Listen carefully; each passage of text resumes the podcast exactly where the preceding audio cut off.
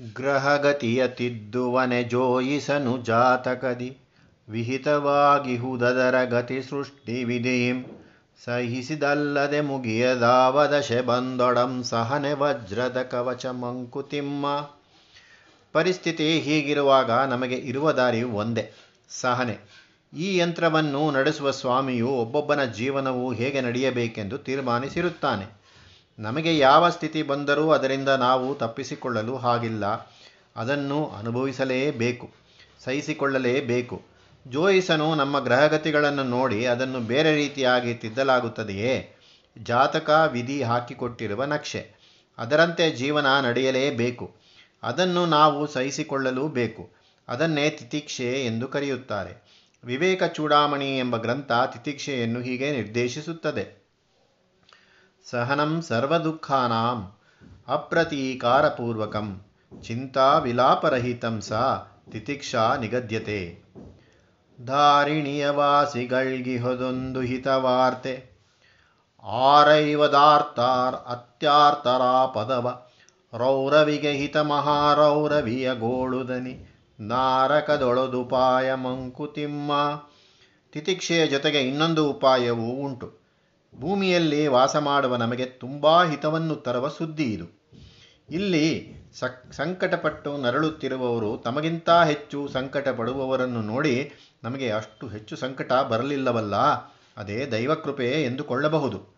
ರೌರವ ನರಕದಲ್ಲಿ ಬೇಯುತ್ತಿರುವವನು, ಮಹಾರೌರವ ನರಕದಲ್ಲಿ ಬಿದ್ದು ಗೋಳಾಡುತ್ತಿರುವವನ ಧ್ವನಿಯನ್ನು ಕೇಳಿ ತಾನು ಅಲ್ಲಿ ಬೀಳಲಿಲ್ಲವಲ್ಲ ಎಂದು ಸಮಾಧಾನ ತಂದುಕೊಳ್ಳಬಹುದು. ಹೀಗೆ ನಮ್ಮ ಕಷ್ಟಗಳನ್ನು ತಾಳಿಕೊಳ್ಳಲು ಉಪಾಯವೆಂದರೆ ನಮಗಿಂತ ಹೆಚ್ಚು ಕಷ್ಟಪಡುವವರನ್ನು ಕಂಡು ಅವರಿಗೆ ಬಂದಿರುವಷ್ಟು ಕಷ್ಟ ನಮಗೆ ಬರಲಿಲ್ಲವಲ್ಲ ಎಂದು ಸಮಾಧಾನ ಪಟ್ಟುಕೊಳ್ಳುವುದು. ಮುಕ್ಕೋಟಿ ದೇವತೆಗಳಾಳುತಿಹ ಲೋಕದಲ್ಲಿ ದಿಕ್ಕುಗಾಣದೆ ಒಕ್ಕಟ ನೊಡೆಯರೆ ಕಲಿಯದಿರೆ ನಮ್ಮ ಗದೆಗಿಕ್ಕಟ್ಟು ತಪ್ಪುವುದೇ ಮಂಕುತಿಮ್ಮ. ಮೂರು ಕೋಟಿ ದೇವತೆಗಳು ಇದ್ದಾರೆಂದಲ್ಲವೇ ನಂಬಿಕೆ? ಈ ವಿಶ್ವವನ್ನು ಅಷ್ಟು ಮಂದಿ ಆಳುತ್ತಿರುವಾಗ ಅವರ ಶಾಸನ ಅಷ್ಟು ಬಗೆಯಾಗಿರುತ್ತದೆ. ಅಂತಾದ್ದರಲ್ಲಿ ಜೀವಿಯು ಯಾವ ಕಡೆ ಹೋಗಬೇಕು, ಏನು ಮಾಡಬೇಕು ಎಂದು ದಿಕ್ಕೆಟ್ಟು ಅಲಿಯುವುದರಲ್ಲಿ ಆಶ್ಚರ್ಯವೇನು? ಈ ಪ್ರಪಂಚಕ್ಕೆ ಒಡೆಯರಾದ ದೇವತೆಗಳು ಒಗ್ಗಟ್ಟನ್ನು ಕಲಿತು ನಮಗೆ ಯಾವುದಾದರೂ ಒಂದು ನಿಷ್ಕರ್ಷೆಯಾದ ಮಾರ್ಗವನ್ನು ತೋರಿಸಬೇಕು. ಹಾಗಿಲ್ಲದೆ ಅವರು ಒಗ್ಗಟ್ಟಾಗಿ ಒಂದು ಶಾಸನವನ್ನು ಮಾಡದೆ ಹೋದರೆ ನಮಗೆ ಇಕ್ಕಟ್ಟು. ನಾವು ಯಾವ ದಾರಿಯಲ್ಲಿ ಹೋಗಬೇಕೆಂಬ ಸಂದೇಹ ತಪ್ಪುತ್ತದೆಯೇ?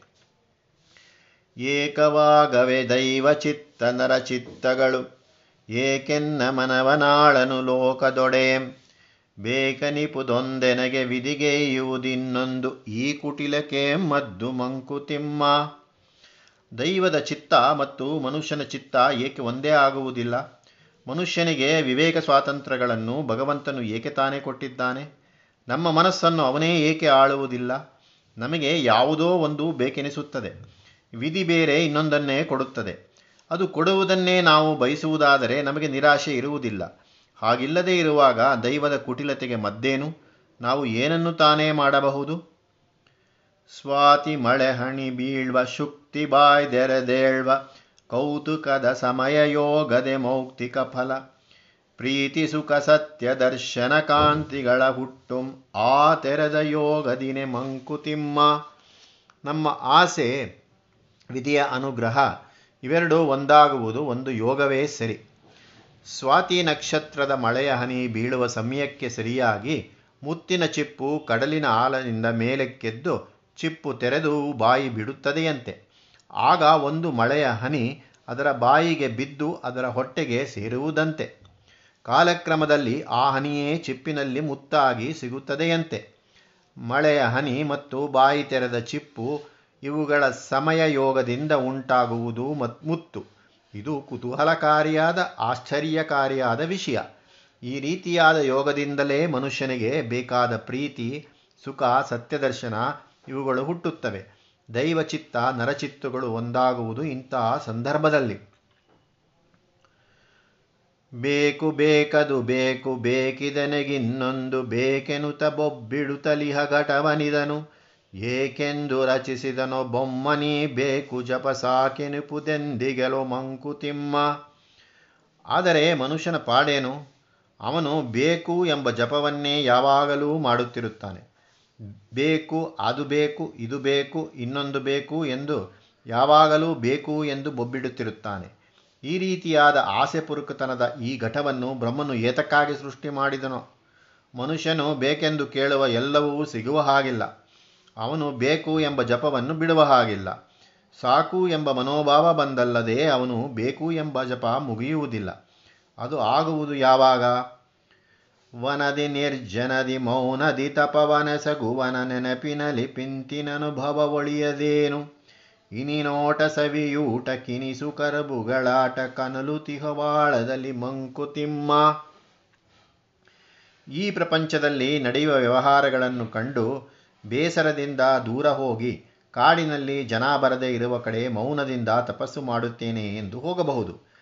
ಆದರೆ ಅವನು ಜನದಿಂದ ದೂರವಾಗಿರಬಹುದೇ ಹೊರತು ಅವನ ಮನಸ್ಸಿನಲ್ಲಿ ಮನೆ ಮಾಡಿಕೊಂಡಿರುವ ಹಿಂದಿನ ಅನುಭವಗಳ ನೆನಪಿನಿಂದ ದೂರವಾಗಬಲ್ಲನೆ. ಯಾರೋ ತನ್ನ ಕಡೆ ಪ್ರೀತಿಯ ನೋಟವನ್ನು ಬೀರಿದ್ದು, ಎಂದೋ ರುಚಿಯಾದ ಊಟ ಮಾಡಿದ್ದು, ಯಾರದೋ ಮೇಲಿನ ಕೋಪ, ಇನ್ನಾರದೋ ಮೇಲೆ ಅಸೂಯೆ, ಇವೆಲ್ಲ ಮನಸ್ಸಿನ ಆಳದಲ್ಲಿ ಕುದಿದು ಇವನನ್ನು ಕಾಡುತ್ತವೆ. ಅವನು ಬಾಯಿಂದ ಮಾತನಾಡದೇ ಇರಬಹುದು, ಜನಸಂದಣಿಯಿಂದ ದೂರವಿರಬಹುದು, ಆದರೆ ತನ್ನ ಮನಸ್ಸಿನಿಂದ ತಾನೂ ದೂರವಿರಲಾಗುತ್ತದೆಯೇ? ಮನೆಯ ತೊರೆದೊಡಲೇಂ, ವನಗುಹೆಯ ಸಾರಲೇಂ ತನುವನಗ್ರವ್ರತಗಳಿಂದ ದಂಡಿಸಲೇಂ. ಬಿನಿದನಗಳ ನರಿಸಿ ನೀನೂರರೊಳಲೆದೊಡೆಂ. ಮನವ ತೊರೆದಿರಲಬಹುದೇ ಮಂಕುತಿಮ್ಮ. ಮನೆಯನ್ನು ಬಿಟ್ಟು ಹೊರಟು ಹೋದರೆ ತಾನೇ ಏನು? ಕಾಡಿನಲ್ಲಿ ಒಂದು ಗುಹೆಯಲ್ಲಿ ಇರುತ್ತೇನೆಂದು ಹೋದರೆ ತಾನೇ ಏನು? ಉಗ್ರವಾದ ವ್ರತಗಳಿಂದ ದೇಹವನ್ನು ದಂಡಿಸಿದರೆ ತಾನೇ ಏನು?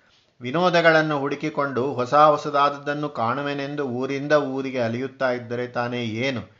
ತನ್ನ ಮನಸ್ಸನ್ನು ಬಿಟ್ಟು ಅವನು ದೂರ ಹೋಗಲು ಸಾಧ್ಯವೇ? ಈ ಜಗದ ಗಂಧ ಪರಿಪರಿ ಹಸಿವ ಕೆಣಕುತಿರೆ ಭೋಜನವ ನೀಡೆನೆನೆ ಮನಸುಮ್ಮನಿಹುದೆ. ಸಾಜಗಳ ಕೊಲ್ಲೆನುವ ಹಠಯೋಗಕ್ಕಿಂತ ಸರಿ ರಾಜಯೋಗದುಪಾಯ ಮಂಕುತಿಮ್ಮ. ಮನುಷ್ಯನ ಆಸೆಗಳನ್ನು ಪ್ರಚೋದಿಸುವ ವಸ್ತುಗಳನ್ನು ಪ್ರಕೃತಿ ಅವನ ಸುತ್ತಮುತ್ತ ಇಟ್ಟಿದ್ದಾಳೆ. ಹಾಗೆಯೇ ಪ್ರಕೃತಿಯ ಆ ವಸ್ತುಗಳನ್ನು ಬಯಸುವ ಗುಣವನ್ನು ಅದಕ್ಕೆ ಬೇಕಾದ ಇಂದ್ರಿಯಗಳನ್ನು ಮನುಷ್ಯನಲ್ಲಿ ಇಟ್ಟಿದ್ದಾಳೆ. ಆ ವಸ್ತುಗಳು ಗಂಧ, ಸೊಗಸು ಮುಂತಾದ ಮನುಷ್ಯನನ್ನು ಕೆಣಕುತ್ತವೆ. ಇದೇ ಒಂದು ಬಗೆಯ ಹಸಿವು, ದೇಹಕ್ಕೆ ಮನಸ್ಸಿಗೆ. ಈ ಹಸಿವನ್ನು ತೃಪ್ತಿಪಡಿಸಲು ಭೋಜನ ಬೇಕಲ್ಲವೇ? ಈ ಹಸಿವಿಗೆ ಸರಿಯಾದ ಆಹಾರ ಸಿಕ್ಕದಿದ್ದರೆ ಮನಸ್ಸು ಸುಮ್ಮನಿರುವುದೇ? ಪ್ರಕೃತಿಯೇ ಈ ಹಸಿವನ್ನು ಉಂಟು ಮಾಡಿರುವುದು ಅದು ಮನುಷ್ಯನಿಗೆ ಸಹಜವಾದದ್ದು. ಇಂದ್ರಿಯಗಳು ಪ್ರಪಂಚದ ವಸ್ತುಗಳಿಂದ ಆಕರ್ಷಿತವಾಗಿ ಮನಸ್ಸನ್ನು ಕಡೆದು ಚೆದರಿಸಿ ಹಾರಿಸಿಕೊಂಡು ಹೋಗುತ್ತವೆ. ಆದದ್ದರಿಂದ ಇಂದ್ರಿಯಗಳನ್ನು ನಿಗ್ರಹಿಸಬೇಕು. ಇಂದ್ರಿಯಗಳು ತಮ್ಮ ಕೆಲಸಗಳನ್ನು ಮಾಡದಂತೆ ತಡೆಯಬೇಕು. ಇಂದ್ರಿಯಗಳನ್ನು ಕೆಲಸ ಮಾಡಲು ಬಿಟ್ಟರೆ ಅವು ತಂಟೆ ಮಾಡುತ್ತವಾದುದರಿಂದ ಅವುಗಳನ್ನು ಕೊಂದು ಹಾಕಬೇಕು. ಹೀಗೆ ಹೇಳುತ್ತದೆ ಹಠಯೋಗ. ಸಹಜವಾದ ಪ್ರ, ಪ್ರವೃತ್ತಿಗಳನ್ನು ಕೊಲ್ಲಬೇಕು ಎಂಬುದು ಇದರ ಉಪದೇಶ. ಆದರೆ ಗತೇಂದ್ರಿಯತ್ವದಲ್ಲಿ ಪುಣ್ಯವೇನುಂಟು? ದರಿದ್ರನು ವಿರಕ್ತನೆನಿಸಿಕೊಳ್ಳುತ್ತಾನೆಯೇ? ಹಲ್ಲಿಲ್ಲದವನು ಪತ್ಯಾನ್ನ ಸೇವಿಸಿಯೇ? ಮೂಕನು ಮೌನಿಯೇ? ನಿಶಕ್ತನು ಸಾಧು ಪುರುಷನೇ? ಈ ನಾನಾ ನಿರಪರಾಧಿತ್ವಗಳು ವಾಸ್ತವವಾಗಿ ಗುಣಗಳಲ್ಲ, ಗುಣಲೋಪಗಳು. ಬಲವಿದ್ದು ಬಲಪ್ರಯೋಗ ಮಾಡದಿದ್ದರೆ ಅದು ಸಹನೆ. ದಂಡ ಸಾಮರ್ಥ್ಯವುಳ್ಳವನು ದಂಡಿಸದೆ ಬಿಟ್ಟರೆ ಅದು ಕ್ಷಮೆ. ಇಂದ್ರಿಯಗಳು ಪಟುವಾಗಿದ್ದು ದುಷ್ಟತನಕ್ಕೆ ಹೋಗದಿದ್ದರೆ ಅದು ಸದ್ಗುಣ. ಇಂದ್ರಿಯಗಳು ಸೌಂದರ್ಯ ಗ್ರಹಣ ಶಕ್ತಿಯನ್ನು ಕಳೆದುಕೊಳ್ಳಬಾರದು. ಅವು ಸೂಕ್ಷ್ಮವೇದಿಗಳಾಗಿದ್ದುಕೊಂಡು ನಾವು ಅವಕ್ಕೆ ವಶರಾಗದಂತಿರಬೇಕು. ಇದೇ ರಾಜಯೋಗ. ಇಂದ್ರಿಯ ಜಯವು ಇಂದ್ರಿಯ ಧ್ವಂಸವಲ್ಲ. ಇಂದ್ರಿಯಗಳಿರಬೇಕು. ಅವು ಪಟುವಾಗಿರಬೇಕು. ಆದರೂ ದುಷ್ಟತನಕ್ಕೆ ಹೋಗದೇ ಇರಬೇಕು. ಇಂದ್ರಿಯಗಳ ಮೇಲೆ ನಮ್ಮ ಅಧಿಕಾರವಿರಬೇಕು. ನಾವು ಅವುಗಳ ಅಧಿಕಾರಕ್ಕೆ ಒಳಪಡಬಾರದು. ಇದೇ ರಾಜಯೋಗ.